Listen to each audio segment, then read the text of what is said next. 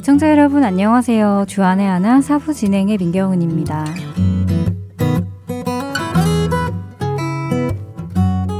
얼마 전 주일 예배를 마치고 혼자 드라이브를 한 적이 있었습니다. 아리조나의 더위도 떠나가서 날씨도 좋고 사막 도시에 살다 보니 나무를 좀 보고 싶더라고요. 그리고 이런저런 생각도 정리할 겸 멀지 않은 거리로 드라이브를 나갔는데요. 이곳 피닉스에서는 나무다운 나무를 보려면 적어도 한두 시간 떨어진 곳까지 운전을 해서 가야 합니다. 그리고 그런 곳으로 가는 도로는 좁은 2차선 길이 대부분이지요.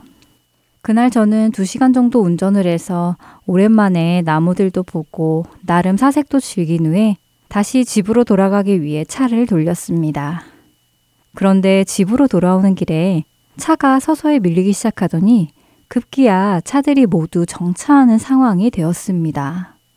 무슨 사고라도 났나 당황한 마음으로 핸드폰을 열어 도로 상황을 검색해 보았지요. 제가 가는 방향 앞에 사고가 났다는 정보가 나오더라고요.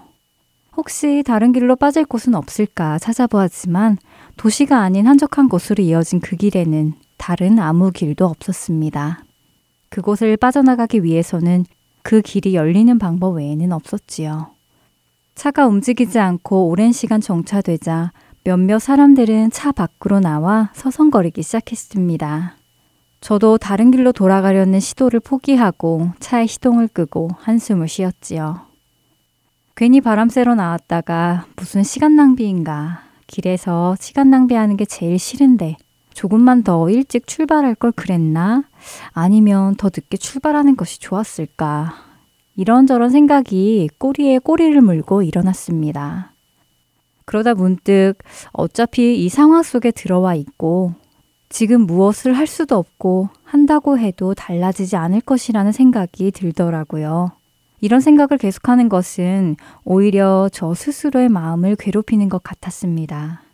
그래서 후회하는 것을 멈추고 무언가 생산적인 일을 해보자 하며 주위를 둘러보았지요. 찬양 함께 하신 후에 이야기 계속 나누겠습니다.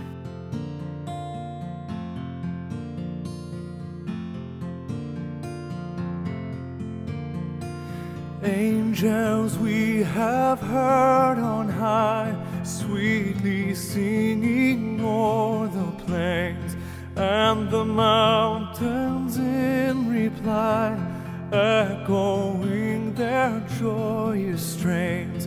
Lord.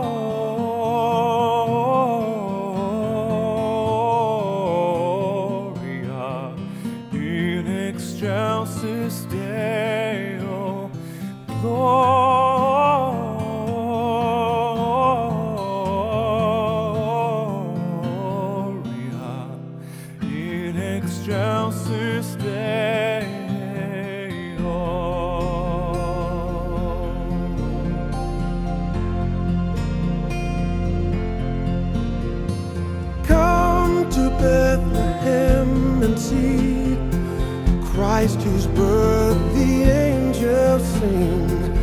Come adore on bended knee Christ the Lord, the newborn King. Gloria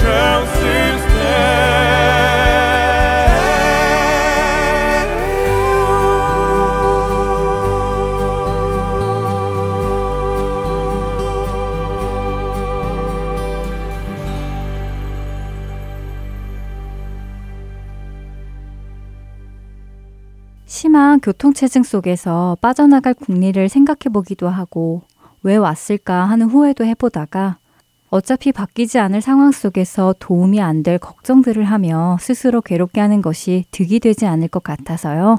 저는 다른 할 만한 일이 무엇이 있을까 생각해 보게 되었습니다. 그날 마침 주일 예배를 마치고 떠났던 드라이브이기에 제 차 안에는 성경책이 있었습니다. 그래서 저는 기다리는 그 시간 동안 성경을 읽기로 했지요. 교통사고로 꽉 막힌 길에서 길이 열릴 때까지 성경을 읽는 것은 그리 나쁘지 않았습니다. 한 20여 분이 지났을까요? 정체가 풀리며 차가 움직이기 시작했는데요. 그래서 저는 읽고 있던 성경을 접고 운전을 시작했습니다. 꽉 막혀 있던 길은 사고 현장이 다 정리가 되었는지 이내에 곧 정상 속도로 달릴 수 있게 되었습니다. 그렇게 저는 집으로 돌아가게 되었는데요. 집으로 돌아와 생각해 보니 길이 막혀 빨리 오지 못한 것이 그렇게 큰 문제가 되지 않았다라는 생각이 들었습니다. 막상 처음 교통체증에 들어갔을 때는 이런저런 후회감이 몰려왔었지만 지나고 생각해 보니요. 한 시간 정도 집에 늦게 온 것이 저의 삶에 큰 문제를 야기하지는 않았다는 생각이 들더라고요. 아니, 사실 잠시나마 교통체증 속에서 성경 말씀을 읽을 기회가 있었기에 오히려 더 좋았다는 생각마저 들었습니다. 그리고는 자연스레 생각이 저의 신앙생활로 옮겨졌는데요. 그동안 제가 신앙의 길을 가는 도중 꽉 막힌 구간에 들어서게 되었을 때 어떻게 반응했었는지 돌아보게 되었습니다. 어떻게든 나의 힘으로 그 채증에서 벗어나 보려 이런저런 궁리를 하지는 않았나? 혹은 이런저런 불만을 터트리며 그때 이렇게 했으면 차라리 저렇게 했으면 이런 정체 속에 들어오지는 않았을 텐데 하며 후회하지는 않았나 돌아보게 되었는데요. 물론 상황에 따라 어떻게 대응하는 것이 나을지는 다 다를 것입니다. 하나님께서 다른 길로 인도하시기 위해 길을 막으실 때도 있을 것이고, 하나님께서 하라고 하셨을 때 불순종함으로 타이밍을 놓쳐 막힌 구간에 들어갈 수도 있겠지요.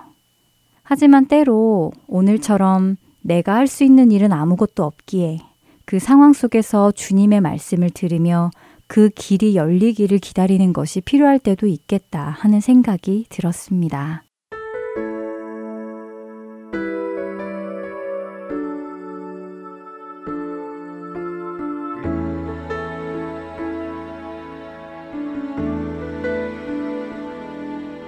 주가 보이신 생명의 길 나 주님과 함께 상한 마음을 들이며 주님 앞에 나가리. 나의 의로움이 되신 주 그 이름 예수. 나의 길이 되신 이름 예수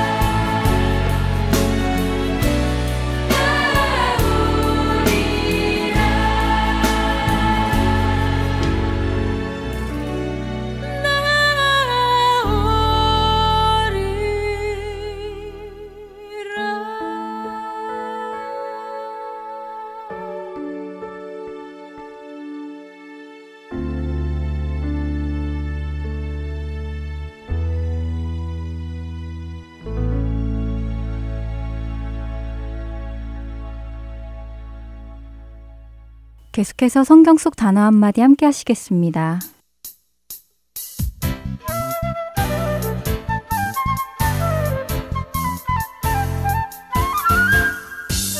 애청자 여러분 안녕하세요. 성경 속 단어 한마디 진행의 이다솜입니다.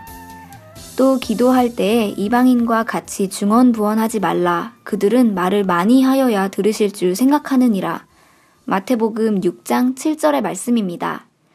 예수님께서 하신 이 중언부언하지 말라는 의미를 알고 계시나요? 아시는 분들도 많이 계시겠지만 한자를 배우지 않은 세대들에게는 이런 단어가 참 어렵습니다. 단순히 어감으로만 그 뜻을 추측해야 할 때가 참 많은데요. 그렇게 추측하다 보면 잘못 추측하는 경우도 참 많지요. 그래서 성경 속 단어 한마디, 오늘은 중언부언에 대해서 알아보겠습니다. 중언부언은 무거울 중, 말씀 언, 다시 부, 말씀 언이라는 한문 네자로 구성이 되어 있습니다. 이 뜻은 한 말을 자꾸 되풀이한다 라는 의미를 가지고 있는데요. 영어 성경 역시 이 중언 부언을 repetition이라고 번역하여 말을 되풀이하는 것을 의미하고 있습니다. 그런데 이 중언 부언이라는 말을 단순하게 같은 말을 되풀이하여 한다 라고만 풀이하기에는 조금 부족합니다. 왜냐하면 예수님께서 중언부언하지 말라라고 하신 뜻이 단순하게 같은 말을 되풀이하지 말라라고 하신 것이라면 예수님도 중언부언 기도하신 적이 있기 때문이지요. 깜짝 놀라셨지요? 예수님께서 중언부언의 기도를 하셨다고 말씀드리니까요. 하지만 우리가 잘 알듯이 예수님께서는 잡히시던 날 저녁 겟세만의 동산에 나가셔서 하나님 아버지께 이 잔을 내게서 옮기워 주시라고 세 번이나 같은 말씀으로 기도를 하셨다고 복음서들이 기록하고 있습니다. 또한 사도 바울도 자신에게 있는 육신의 가시를 제거해 주시라고 하나님께 세 번씩이나 간구했습니다. 하지만 성경은 예수님이나 사도 바울이나 중언부언 기도했다고 말씀하시지 않으십니다. 그러니까 중언부언이란 단순히 기도를 되풀이하는 것, repeat해서 하는 것을 의미하지는 않는다는 말씀이지요. 하지만 안타깝게도 성경학자들은 이 중언부언이라고 번역된 단어의 헬라어 원어인 바톨로게오라는 단어가 성경 전체에서 이곳 마태복음 6장 7절에 단 한 번 쓰인 단어이기에 그 유래를 알기 어렵다고 합니다. 그래서 대부분의 학자들은 이 중언부언의 의미를 어떤 주문이나 말을 무의미하게 반복적으로 읊어대는 것이라고 해석합니다. 그러니까 같은 기도 제목을 반복하는 것을 의미하는 것이 아니라 아무 의미 없이 아무 생각 없이 같은 말을 반복하는 즉 주문을 외우는 것처럼 하는 것을 뜻하는 것이지요. 중언부언을 정리하자면 계속 반복적으로 말은 하는데 그 뜻이 무엇인지를 신경 쓰지 않고 되뇌이는 것이라고 이해하시면 되겠습니다. 당시 헬라 사람들은 이렇게 무슨 뜻인지는 생각하지 않으며 자신들의 기도문을 기계적으로 계속 중얼중얼 되뇌이는 것을 신들이 기뻐한다고 생각하여 그렇게 기도를 몇 시간씩 드리기도 했다는데요. 이렇게 이방인들이 주문을 외우듯이 아무 생각 없이 반복적으로 기계적으로 중얼중얼 기도하는 것을 예수님께서는 하지 말라고 하신 것이었지요. 그런데 우리가 기억해야 할 것이 있습니다.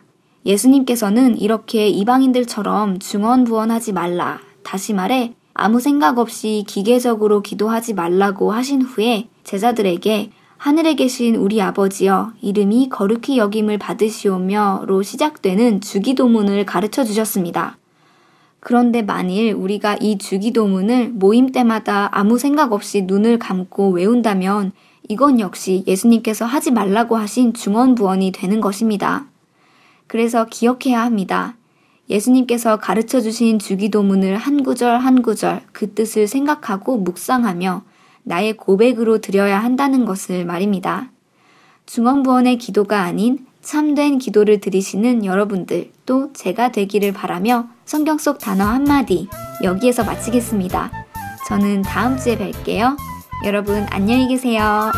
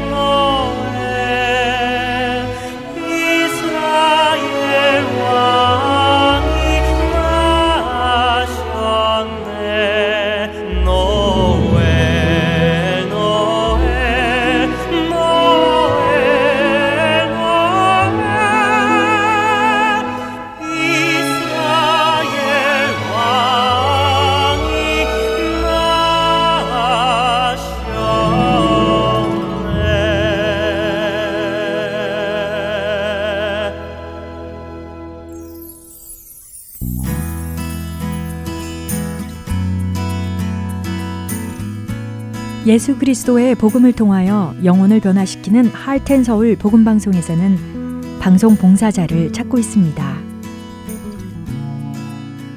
영혼을 살리고 세우는 방송을 만들기 위해 방송 제작 봉사, 아나운싱 봉사, 편집과 번역 봉사 등 방송 제작에 관련된 봉사에 참여하실 분들은 할텐 서울 방송사 전화번호 602-866 8999로 연락 주시기 바랍니다.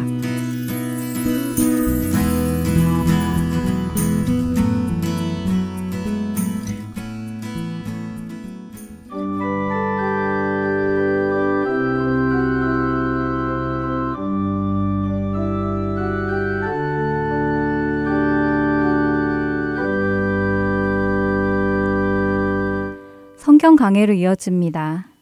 캘리포니아주 사랑의 빛 선교교회 윤대용 목사님께서 뜻대로라는 주제의 말씀 전해 주십니다. 은혜의 시간 되시길 바랍니다. 한 해가 끝날 때마다 전 세계적으로 그새 시대를, 그 세상을 이끌었던 단어를 새롭게 만들어진 신주어를 발표합니다. 어, 올해는 어떤 단어가 발표됐는지 제가 모르지만 제 인상 속에 가장 기억 남는 단어는 2010년도에 어, 나왔던 그 lookism이라는 단어입니다. 이 lookism이라는 말은 신조어인데 look이라는 보다라는 말과 ism이라는 사상 철학이라는 말이 합쳐진 단어인데 그것이 시대를 반영하는 하나의 표현이었습니다. 사람들이 눈에 보이는 것을 보고 모든 것을 평가한다. 눈에 딱 보는 걸 통해서 호감도를 결정하고 눈에 딱 보는 걸 통해서 의사 결정을 한다. 눈에 보이는 것을 전부인 것처럼 살아가는 세대의 모습을 루키즘이라는 말로 표현했습니다. 근데 2000년 전에 그 당시 시대에 새롭게 만들어진 신조어가 있습니다. 그 말 때문에 사람들은 놀랬고 그 말 때문에 사람들은 대단한 찬사와 기대감을 표현한 단어였습니다. 그 단어는 그리스도인이라는 말이었습니다. 그리스도인이라는 그 말은 사도행전 11장의 말씀에 안디옥 교회에서 만들어진 말입니다. 안디옥 주변에 예수를 모르는 사람들이 안디옥 교회 성도를 보면서 아, 당신들은 그리스도인이야 라는 새로운 창조가 신조어가 생겼습니다. 이 말은 차별과 차등, 모욕과 멸시의 말이 아니었습니다. 예수 그리스도의 심장을 가진 사람들이다. 가진 것은 없지만 예수 그리스도 이름으로 세상을 변화시키고자 하는 사명과 열정과 뜻을 뿜은 자들이다. 라는 표현이었습니다. 그리고 그 이름 때문에 핍박도 받았습니다.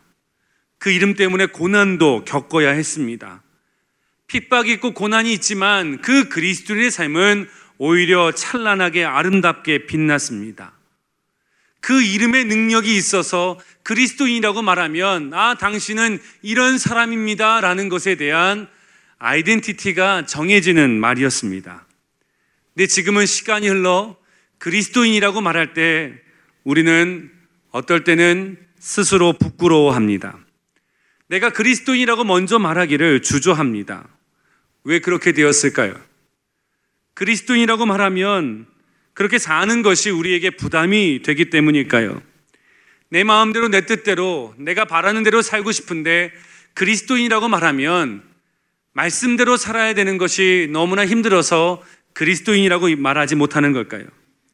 아니면 그리스도인이라고 말하면 세상에서 외톨이가 되기에 손가락질을 받기에 멸시를 받기에 그 이름이 부끄러워서 우리가 얘기를 못하는 걸까요?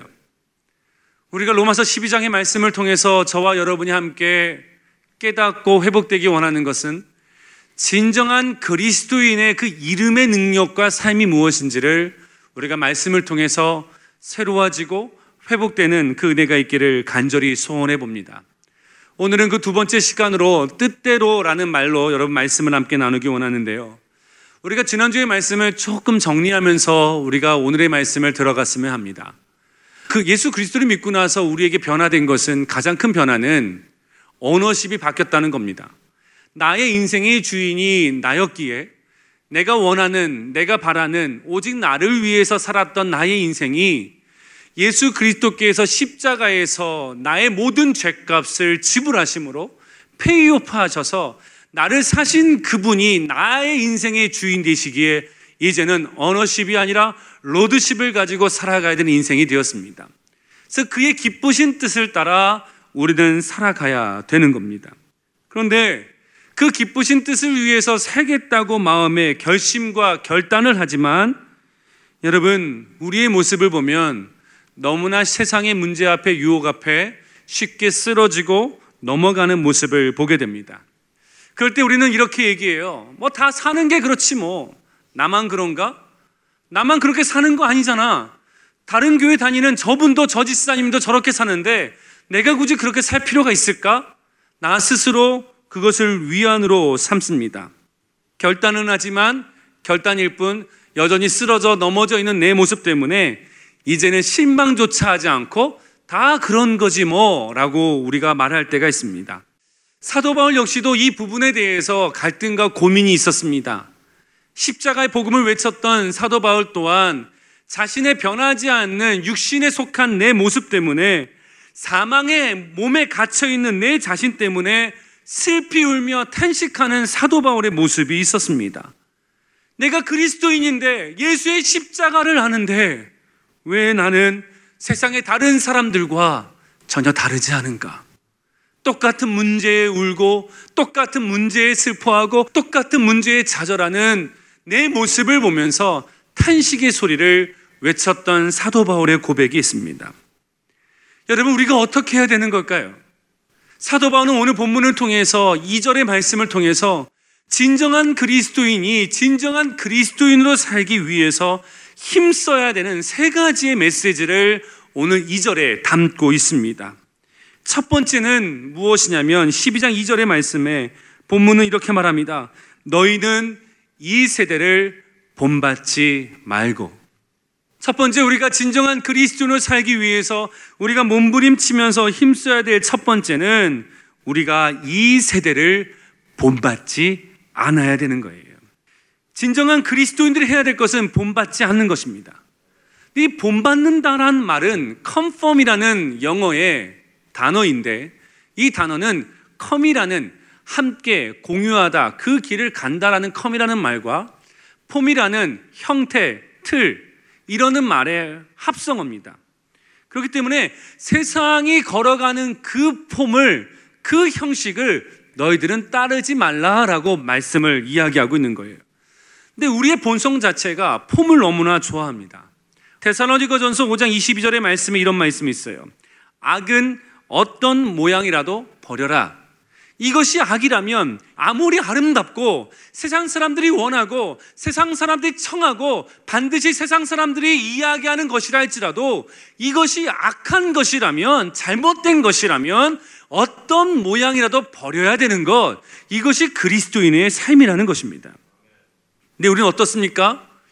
선의 기준이 우리에겐 없어요. 세상 사람들이 원하고 세상 사람들이 반하고 왕따 되지 않으려고 하고 맞춰 오려고 한다면 그것이 옳지 않다 할지라도 거기에 맞춰주는 것이 지혜로운 세상 사는 법이라고 얘기하지만 성경은 우리에게 다르게 말합니다. 세상 사람들이 다 그렇게 간다 할지라도 그것이 악한 길이고 잘못된 길이라면 어떤 모양이라도 따르지 않아야 되는 것. 이것이 그리스도인의 삶이라는 것이죠. 근데 본받지 말라고 말할 때 뭘 본받지 말라고 말하냐면 이 세대를 본받지 말라고 말합니다. 여기서 말하는 이 세대라는 말을 헬라어로 기본적으로 두 가지 단어가 쓰는데 세상을 말할 때 일반적으로 쓰는 것은 코스모라는 말이에요. 그리고 두 번째는 아이온이라는 단어인데요. 이 코스모라는 말은 눈에 보이는 현실 세계를 말합니다. 헤어스타일이라든지 옷 입는 스타일이라든지 건물 구조라든지 우리가 지금 눈으로 보고 있는 이 눈에 보이는 세상의 구조를 우리는 코스모라고 말하는데 오늘 본문에서 말하고 있는 이 세대라는 말은 아이온이라는 단어를 쓰는데 이 말은 무슨 의미냐면 눈에 보이지 않는 걸 말하는 거예요. 눈에 보이지 않는 세상의 흐름을 말합니다. 세상의 풍조를 말합니다. 뭔가 눈에 보이지 않지만 이 세상을 이끌어가는 보이지 않는 어떤 물결을 이야기할 때 이것을 아이온이라는 말을 써요. 쉽게 말하면 보이지 않는 곳에서 보이는 세계를 움직이는 세상의 풍조와 흐름들이 있다라는 거예요. 여러분 그런데 성경은 이것을 더 구체적으로 우리에게 말합니다. 에베소서 6장 12절의 말씀이 이렇게 말하죠. 우리의 싸움은 혈과 육을 상대하는 것이 아니요 통치자들과 권세들과 이 어둠의 세상의 주관자들과 하늘에 있는 악한 영들을 상대함이라. 우리가 상대하는 것은 눈에 보이는 혈과 육이 아니라 눈에 보이지 않는 통치자들과 권세들과 이 어둠의 세상의 주관자들과 하늘에 있는 악한 영들을 상대하는 것이다. 이 세상의 세조가 흐름들이 우리가 하나님의 사람답게 살지 못하도록 잘못된 가치관과 생각의 틀을 우리에게 주려고 합니다. 하나님을 대적하게 만들고 그리스도인답지 못하게 만드는 그런 일들이 일어나는데 더 구체적으로 요한일서 2장 15절 16절에서는 이 표현을 이렇게 말하죠. 15절의 말씀에 이 세상이나 세상에 있는 것들을 사랑하지 말라. 누구든지 세상을 사랑하면 아버지의 사랑이 그 안에 있지 아니하니 이는 세상에 있는 모든 것이 육신의 정욕과 안목의 정욕과 이생의 자랑이니 다 아버지께로 온 것이 아니요 세상으로부터 온 것이니라. 세상에 기본적으로 육신의 정욕과 안목의 정욕과 이생의 자랑이 이 세상을 이끌어 가려고 합니다. 이것은 하나님 아버지께로 온 것이 아니고 세상에서 나왔다는 거예요. 하나하나씩 얘기해도 이 메시지가 한편의 설교가 되겠지만 육신의 정욕이 뭡니까? 쾌락이겠죠. 내 육신의 몸을 위해서 사는 것입니다. 육체의 소욕만을 기쁘게 하면 삽니다. 성적인 욕망입니다. 부독특함이 있어도 오직 쾌락을 위해서라면 살고자 하는 흐름들이 이 세상 가운데 있고 안목에 정욕이 있습니다. 견물생심이라고 물질을 사랑하고 사람을 볼 때 내가 그것을 얻을 수 있다면 수단과 목적과 방법을 가리지 않고 내가 그것을 취할 수 있다면 모든 것을 다 동원해서 그것을 갖고자 하는 마음이 있습니다. 이 생의 자랑은 무엇입니까? 한마디로 자랑합니다. 내가 갖고 있는 영향력과 능력을 가지고 오직 성공을 위해서 달려가고 다른 사람을 짓밟으면서 오직 나의 권력과 힘에 모든 것이 파워가 있다라고 생각하면서 살아가는 나를 높이고자 하는 이 생의 자랑의 세상의 흐름이 이 땅 가운데 있다는 거예요. 여러분 그거 아십니까? 안목의 정력과 이생의 자랑과 육신의 정력이 안 좋고 잘못된 것을 아는데 이상하게도 우리가 그것을 쉽게 뿌리치지 못한다는 거예요. 잘못된 건 아는데 쉽게 뿌려치지 못하는 이유가 뭐냐면 이것이 하나님께로 온 것이 아니라 세상으로 왔기에 세상에 두 발로 서 있는 우리에게는 너무나 육신의 정력과 안목의 정력과 이생의 자랑이 우리에게 안정감과 만족감과 소속감을 준다는 거예요.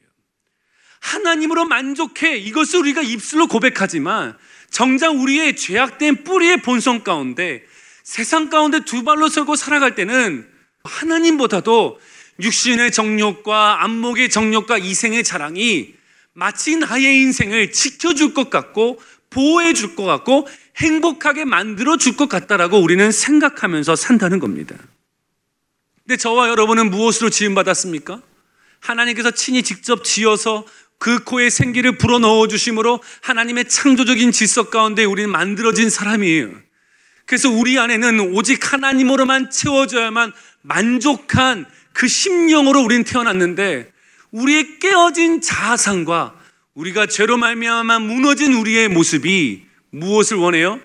세상으로 나온 안목의 정력과 육신의 자랑과 이생의 자랑을 더욱더 추구하면서 살아간다는 거예요. 이런 일들이 나도 모르게 펼쳐지는 것입니다. 오늘 본문에 보니까요. 본받지 말라라고 말하는데 이 본받지 말라는 말을 아, 내가 앞으로 본받지 말아야지 라는 능동태적인 적극적인 말로 쓰지 않고요. 본받지 말라라는 수동태적인 입장으로 쓰고 있다는 거예요. 이 말은 무슨 이야기냐면 내가 가만히 있으면 나도 모르게 어떻게 된다고요? 이 세대를 본받는 사람이 되어 간다는 거예요. 나도 모르게 시간이 흐르다 보면은 세상에 맞춰지는 사람이 돼간다는 겁니다. 영적으로 긴장하지 않고 분별하지 않고 내가 깨닫지 않으면 내가 가만히 있잖아요. 나도 모르게 육신의 소욕을 따라 안목의 정욕과 이생의 자랑과 육신의 정욕을 위해서 살아가는 자로 저와 여러분이 이 세대를 본받는 자로 자연스럽게 바뀌어진다는 거예요. 내가 그런 사람이 아니었는데 어느 순간부터 뭐가 잘못됐는지 모르겠지만 돈, 돈, 돈, 돈 거리며 살고 있고 돈을 위해서라면 다른 사람이 어떻게 되든지 간에 상관없이 집 받는 자리에 있고 그런 세상 가운데서 그런 구조 가운데 있다 보면 나도 모르게 그런 세대의 옷들을 쉽게 입게 돼버린다는 거예요. 되어집니다. 사람이요, 시간이 흐르면 나도 모르게 그 옷을 입게 됩니다. 아무리 아니라고 그래도요, 비슷해지고요, 닮아가요. 그리스도인으로 살면은 그리스도의 옷을 입어야 되는데, 우리가 세상에 있다 보면 나도 모르게 이 시대를 따르는 세상의 풍조를 따르는 옷을 나도 모르게 입게 된다는 겁니다. 여러분, 이 세상은요, 계속해서 교회 안에 교회 같지 않은 모습을 주려고 했습니다. 교회 안에 세속주의가 들어오고 물질주의가 들어오고 합리주의가 들어오고 실용주의가 들어와요. 세상의 눈으로 볼 때는 너무나 교회가 쿨한 거예요. 아, 이제 우리가 대화를 할 수 있겠다. 이제 우리가 좀 얘기가 될 수 있겠다. 쿨하다, 좋다라고 말하겠지만 그럴수록 교회 안에 말씀 가운데 기록하고 있는 하나님께서 교회를 뭐라고 말씀하시고 교회는 어떠해야 되는지 하나님의 다스림과 통치가 무엇인지에 대한 메시지는 사라지고 계속해서 시대의 옷을 교회가 입을 때마다 세상은 말하죠. 쿨하다고 말하겠지만 뭘 잃어버립니까? 의와 거룩을 잃어버릴 때가 많다는 거예요. 저는 예수 믿는 사람들 또한 마찬가지로 생각됩니다. 저는 저와 여러분이 세상에 나아가서 어 쿨한데 이런 얘기 안 들었으면 좋겠어요. 쿨하다는 말이 뭡니까? 세상 사람들이 비춰볼 때, 아, 이제 뭔가 좀 어울릴 수 있겠는데? 내가 이런 얘기를 해도, 어, 민감하지 않고, 내가 이런 뭐 죄악된 모습 보여도 잘 넘어가주고, 이해해주고, 배려해주고, 뭐 쿨한데? 여러분, 절대 여러분 그리스도인들은 쿨할 수가 없습니다. 성경은 뭐라고 말합니까? 내가 죄와 싸우기를 어떻게 싸운다고요? 피 흘리기까지 싸운다고 말하고 있어요. 피 흘리기까지 죄와 싸우는데 어떻게 세상과 쿨할 수 있습니까? 쿨할 수 없다는 거예요. 세상과 발맞추면 쿨하겠죠. 아니에요. 교회와 하나님의 거룩한 성도는 절대 쿨하지 못한 겁니다. 이 시대를 본받지 않아야 되는 거예요. 그렇다면 우리가 이 시대를 본받지 않기 위해서 우리가 그러면 앞으로 모든 걸 다 정리하고 산에 들어가서 성벽을 쌓고 그곳에 모여서 함께 믿는 사람들과 함께 식사하고 교제하고 일하고 거기에서 생산된 것은 거기에서 소비하면서 그런 불악을 이루고 뭐 신앙촌을 이루면 우리가 이 시대를 본받지 않는 걸까요? 여러분 그렇지 않습니다. 그렇다고 해서 우리가 이 시대를 본받지 않는 방법이 아니라는 거예요. 눈에 보이는 것이 아니라 눈에 보이지 않는 세상이 눈에 보이는 것을 지배하려고 한다는 거예요. 오히려 사도 바울은 너희들이 이 세대를 본받지 말라라는 것으로 끝나지 않고요. 더 적극적인 자세로 나아감에 대해서 이야기하고 있는데 12장 2절에 이렇게 말합니다. 너희는 이 세대를 본받지 말고 오직 마음을 새롭게 함으로 변화를 받으라는 거예요. 본받지 않는 것으로 끝나선 안 된다. 너희들이 해야 될 것은 마음을 새롭게 함으로 변화를 받아라. 이 변화라는 말이 트랜스폼이에요. 똑같은 폼이에요. 그런데 트랜스된 거예요. 바뀐 거예요. 이제는 옷의 형태가 다른 거예요. 변화되어라. 다른 옷을 입어라. 그리스도의 옷을 입어라. 하나님의 옷을 입어라. 라고 말하는 것이죠. 이 변화라는 말 또한 수동태로 쓰고 있어요. 이 말은 무슨 의미냐면 내가 변화되는 것이 아니라 내가 변화를 받아야 되는 거예요. 내가 의지적으로 그래 나는 변해야지 나는 변할 수 있어가 아니라 그 변화를 이루어 주시는 힘이 있다는 거예요. 내가 나 스스로 변화 못 시킵니다. 나를 변화시키는 힘이 있는데 사랑하는 성도 여러분, 저와 여러분을 그리스도인으로 변화시키는 힘이 어디 있습니까? 예수 그리스도 십자가입니다. 예수 그리스도가 우리를 변화시킬 수 있는 거예요. 내가 스스로 변화되지 못해요. 내가 하나님의 사람이 되는 것, 그리스도인이 되는 것은 예수 그리스도의 십자가의 능력이라는 거예요. 그런데요, 변화를 받으라고 말하면서 이 받으라는 말엔 수동태지만 또 하나 담겨져 있는 메시지는 명령으로 쓰고 있다는 거예요. 반드시 변화를 받아야 된다는 거예요. 변화되는 것이 너희가 해야 될 일이라는 거예요. 이 말은 뭐냐면 내가 변화될 힘은 없지만 우리 마음 안에 예수 그리스도에 의해서 변화되기를 늘 기대하고 늘 기다리고 늘 의지하며 나아가야 된다는 거예요. 내가 변화 못 돼요. 나는 변화시킬 수 없어요. 그러나 예수님께서 나를 변화시킬 수 있다는 믿음을 가지고 날마다 날마다 주님 앞에 나아가기를 마음을 새롭게 함으로 나아가기를 힘써야 된다는 거예요. 왠지 아세요? 그렇게 안 하면요. 육신의 정욕과 안목의 정욕과 이생의 자랑이 이 시대의 틀이 나에게 그 틀을 입히려고 힘쓴다는 거예요. 가만히 있으면요. 내 육신의 본성을 따라 살게끔, 가게끔 만들어지기 때문에 우리는 예수님께서 나를 변화시킨다는 그 기대와 소망을 가지고 날마다 날마다 나아가기를 힘써야 된다. 여러분, 우리는 가만히 두잖아요? 하나님을 포장하면서 결국 나의 일을 할 때가 있다는 거예요. 성령님의 음성에 귀를 기울이지 않으면요. 나도 모르게 내 육신의 자아가 말하는 이야기에 귀를 기울이면서 그 틀에 맞춰 살 수가 있다는 거예요. 세상을 본받지 않고 오히려 늘 나의 마음을 변화를 받기 위해서 늘 날마다 날마다 하나님께 나아가기를 힘써야 돼요. 여러분, 오늘 본문도 보십시오. 이 변화의 시작이 어디서 이루어지는가? 오직 마음을 새롭게 함으로 변화를 받아라. 마음을 새롭게 하는 거예요. 고린도후서 3장 18절의 말씀에 이런 말씀이 있죠. 우리가 다 수건을 벗은 얼굴을 거울을 보는 것 같이 주의 영광을 보매 저와 같이 형상을 화 변화하여 영광으로 영광에 이르니 곧 주의 영으로 말미암이니라. 우리가 주의 영광을 보매 우리가 그와 같은 영상으로 변화하여 우리의 깨어진 자아와 깨어진 모습과 이 시대를 따라가는 내 안의 껍데기 같은 모습이 하나님의 온전한 거룩한 영상을 볼 때에 어떻게 된다고요? 그와 같이 변화한다는 거예요. 그러나 하나님께서 우리를 새롭게 하시고 변화시키시는 그 성령 하나님의 역사를 위해서 하나님께서 쓰시는 가장 강력한 도구요 무기가 있는데 그것이 뭐냐면 그것은 바로 살아있는 생명의 하나님의 말씀입니다.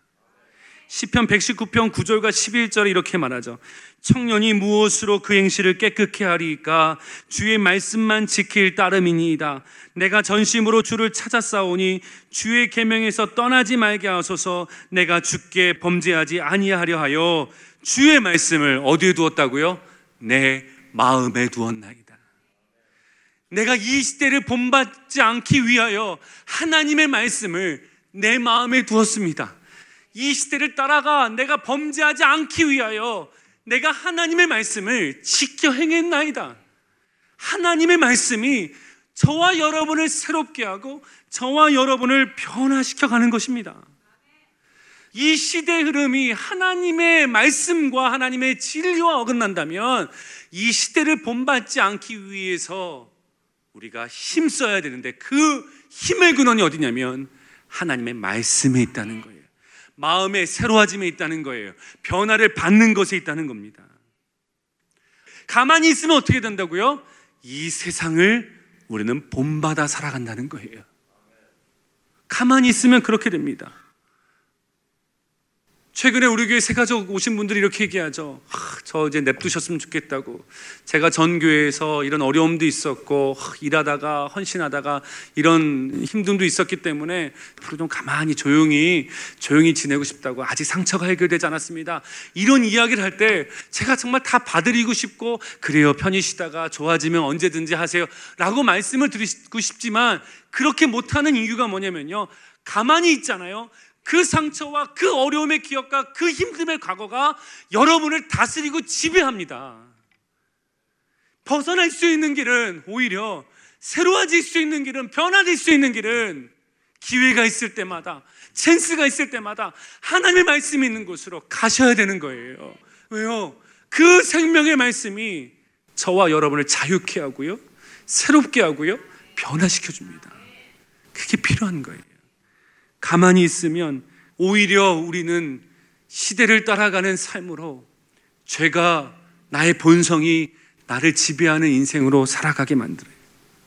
마지막으로 우리가 진정한 그리스도인으로 사는 데 있어서 힘써야 되는 첫 번째는 이 세대를 본받지 않는 것이고 두 번째는 마음을 새롭게 함으로 변화를 받는 것인데 세 번째는 하나님의 선하시고 기뻐하시고 온전하신 뜻이 무엇인지 분별하도록 하라 라고 말할 때 이 분별하다는 말과 변화를 받는다는 말은 연결선상에서 봐야 돼요. 우리가 하나님의 기뻐하신 뜻을 아는 것으로 끝나서는 안 된다는 겁니다. 하나님의 기뻐하신 뜻을 알았으면 그것을 깨달았으면 어디로 가야 된다고요? 변화를 받은 그리스도인들은 어디로 가야 돼요? 순종의 자리로 그 말씀을 지키는 자리로 가야 되는 거예요. 마음을 새롭게 하로 변화를 받았으면 그 하나님의 뜻대로 살기를 네가 힘써야 된다는 거예요. 아는 것으로 끝나서는 안 됩니다. 핍박이 있고 희생해야 되고 고난이 있고 모든 것을 다 뒤로 해야 되고 포기해야 된다 할지라도 그것이 하나님의 뜻이라면 그 길을 가야 되는 거예요. 여러분, 이 분별하다는 말은 이게 화학적인 말이에요. 분별된다는 이 성분이 뭐다라는 것이 증명된다고 말할 때 이 분별이라고 써요. 금속의 성분이 어떤 시약을 넣어서 이 금속 성분이 뭐야? 라고 말할 때 이 분별이라는 말을 써요. 여러분, 저와 여러분이 하나님의 기뻐하신 뜻이 무엇인지 분별하지만 이것이 우리에게도 적용돼야 되는 거예요. 내 성분이 내가 누구인지 분별되는데 성분이 파악되는데 무엇이 나타나야 되냐면 하나님의 그 뜻대로 살아가는 자의 삶이 참다운 그리스도인이야라고 분별되는 거예요. 증명되는 거예요. 우리는 그렇게 살아야 돼요. 하나님의 뜻대로 사는 것에 있어서 우리는 목숨을 걸고 나아가야 되는 것. 이것이 진정한 그리스도인의 삶이고 모습이라고 오늘 본문은 말하고 있습니다. 미국의 오페라 가수 중에 제롬 하인즈라는 사람이 있습니다. 이 사람의 소원은 뉴욕의 메트로폴리탄의 오페라 가수가 되는 게 꿈이었어요. 그 목표를 위해서 평생 열심을 다해 연습하고 수고의 땀을 흘리며 살아왔습니다. 결국 그는 그의 노력의 땀의 수고가 좋은 열매가 되어서 뉴욕 메트로폴리탄의 오페라 가수가 되었고 이제는 그의 자리는 주연 가수가 된 만큼 높은 자리까지 올라왔습니다. 모든 사람이 그를 인정했습니다. 그가 공연을 할 때마다 모든 자리는 만석이었고 많은 사람들이 찬사를 해줬습니다. 공연을 끝나고 나서 하루는 집에 있는데 TV를 우연히 켰을 때 그 TV에서 빌리 그레이엄 목사님의 전도대회의 집회가 나왔습니다. 빌리 그레이엄 목사님이 말씀을 전하기 전에 평생토록 빌리 그레이엄 목사님과 함께 동역을 했던 복음성가 가수인 조지 비버리 쉐아라는 분이 나와서 찬양을 했습니다. 그 찬양은 이거였어요. 주 예수보다도 귀한 것은 없네. 이 세상 부귀와 바꿀 수 없네. TV에서 들리는 그 조지 비버리 쉐아의 목소리를 들을 때 제롬 하인즈는 너무나 놀랐습니다. 아니 저렇게 실력 있는 가수가 저 무대에서 서 있다니 오히려 내가 서 있는 그 메트로폴리탄 오페라단에 그 사람이 서도 부족하지 않을 만큼 실력을 갖춘 사람인데 어떻게 저 사람이 저런 찬양을 할까 감동을 받았습니다. 그리고 빌리그리안 목사님의 말씀을 들을 때 예수를 주라 고백하게 되고 하나님의 자녀가 되었고 자신의 인생을 예수님께 드리고 주님을 위해서 살겠다고 헌신하였습니다. 제롬 하인즈의 삶이 하나씩 하나씩 변화되기 시작했습니다. 그가 변화되자 사람들은 그를 이상하게 여겼습니다. 환영했던 사람도 있었지만 그에 대해서 우려했던 사람이 있습니다. 당신이 오페라 무대에 계속해서 쓰기 위해서 믿음을 지킨다는 것은 너무나 어려운 겁니다. 또 한편에서는 이제 이런 무대쯤에 무대에 예수를 잘 믿는 크리스찬이 한 번쯤 나와야 되는 건 아닌가라는 사람들의 적극적인 응원 또한 있었습니다. 제롬 하인즈는 정말 하나님의 영광을 위해서 노래했고 하나님의 거룩한 뜻을 향하여서 그의 인생을 드렸던 삶입니다. 박수를 받는 자리에서도 항상 하나님 앞에 모든 영광을 올려 드렸기에 그는 한없이 겸손했고 또 사람들에게 칭찬과 박수를 받았으며 이만한 사람이 없다는 평가까지도 그는 받게 되었습니다. 하루는 어느 날 그가 속해 있는 오페라단에서 한 작품을 올리게 되는데 그가 주인공이 되었습니다. 이 작품에 대한 계약을 다 하고 나서 이제 연습을 시작하는데 이 연습곡 중에 처음 받았던 대본과 내용 그 노래와 상관이 없이 어, 거의 나체의 몸으로 춤을 추면서 불러야 되는 아주 성정적이고 거룩하지 않은 장면을 그가 보게 됐다는 거예요. 그리고 나서 이 장면과 이 상황을 문제 삼아 오페라 감독에게 가서 물었습니다. 내가 처음 받았던 대본은 이런 게 없었는데 어떻게 된 것이냐 하니까 이 오페라에서 이 오페라의 감독이 모든 것들을 다 할 수 있거든요. 근데 그 감독이 이렇게 얘기했어요. 요즘의 세대 사람들이 이런 장면이 없으면 오페라에 보러 오지 않기 때문에 유행을 위해서 그리고 이것을 넣을 수밖에 없었다. 당신이 이것을 안 한다면 당신은 그동안 위약금을 다 물어야 되고 그리고 오페라단에서 나가야 될 수도 있다. 그러나 그가 어떤 결정했냐면 주변에서 매니저도 만류하고 해도 그는요 내가 벌금을 물고 내가 이 오페라를 떠난다 해도 나는 이 작품을 할 수 없다라고 하면서 그리스도인으로서 나 이것을 할 수 없다고 하면서 그는 사표를 던졌습니다. 그리고 그의 예상과 같이 그는 오늘과 과거의 모든 명성을 다 뒤로 할 수밖에 없었고 내일에 대한 불안함과 두려움으로 그는 사표를 던지고 나왔습니다. 그러나 그는 마지막에 이렇게 고백했습니다. 내가 오페라단 사무실에 사표를 던지고 나오는 그 순간이 내가 세상에서 최고의 진정한 기쁨을 체험한 순간이었다. 내가 하나님의 거룩함을 위하여 내 모든 과거의 명예와 내 앞길에 대한 모든 미래의 퓨처 또한 이루어지지 않고 사라진다 할지라도 내가 하나님의 거룩한 뜻을 위하여 내 모든 것을 내려놓고 사표를 낸 순간이 나에게 최고의 기쁨을 체험하게 한 순간이었다. 그리고 그 사무실에 나와 뉴욕의 거리를 걸으며 그는 자신에게 감동을 주었던 조지 비버리 샤의 복음 성가를 부르며 그 뉴욕의 길을 걸었습니다. 그 노래가 주 예수보다도 귀한 것은 없네. 우리 함께 이 찬양을 함께 부르기 원합니다.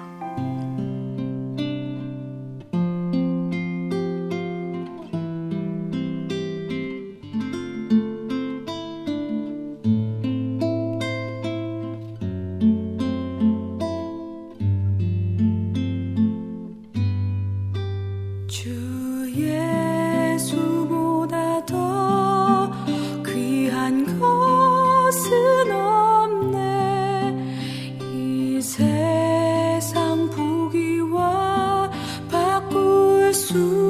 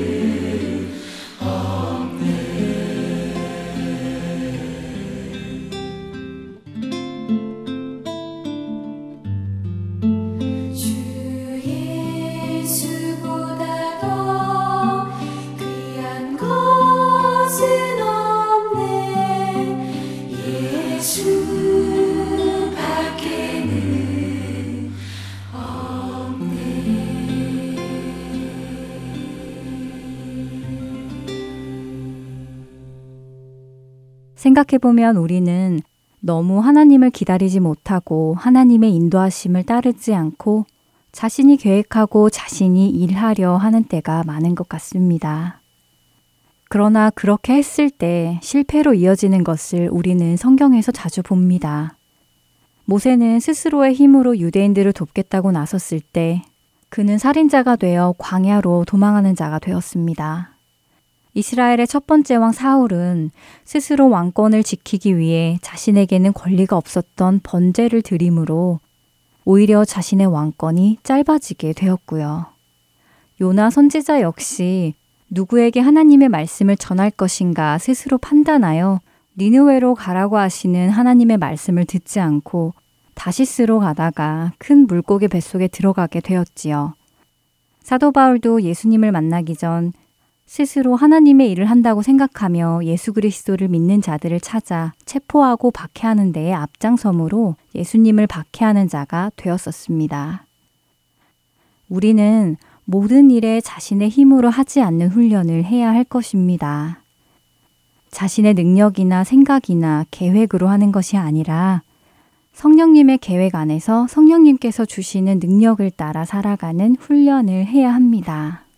신앙생활을 할 때 우리는 돌아가야 할 때는 돌아가고 넘어가야 할 때는 넘어가고 기다려야 할 때는 기다려야 할 것입니다.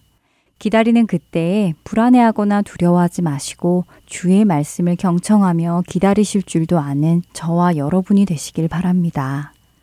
마지막으로 시편 43편 5절의 말씀을 읽어드리며 주안의 하나 사부 마치겠습니다. 내 영혼아 내가 어찌 낙심하며 어찌하여 내 속에서 불안해하는가 너는 하나님께 소망을 두라 그가 나타나 도우심으로 말미암아 내 하나님을 여전히 찬송하리로다. 다음 한 주도 나의 계획이 아닌 하나님의 인도하심을 따라 살아가는 우리 모두가 되기를 소망합니다. 지금까지 주안의 하나 사부 함께 해주셔서 감사드리고요. 다음 시간에 뵙겠습니다. 안녕히 계세요.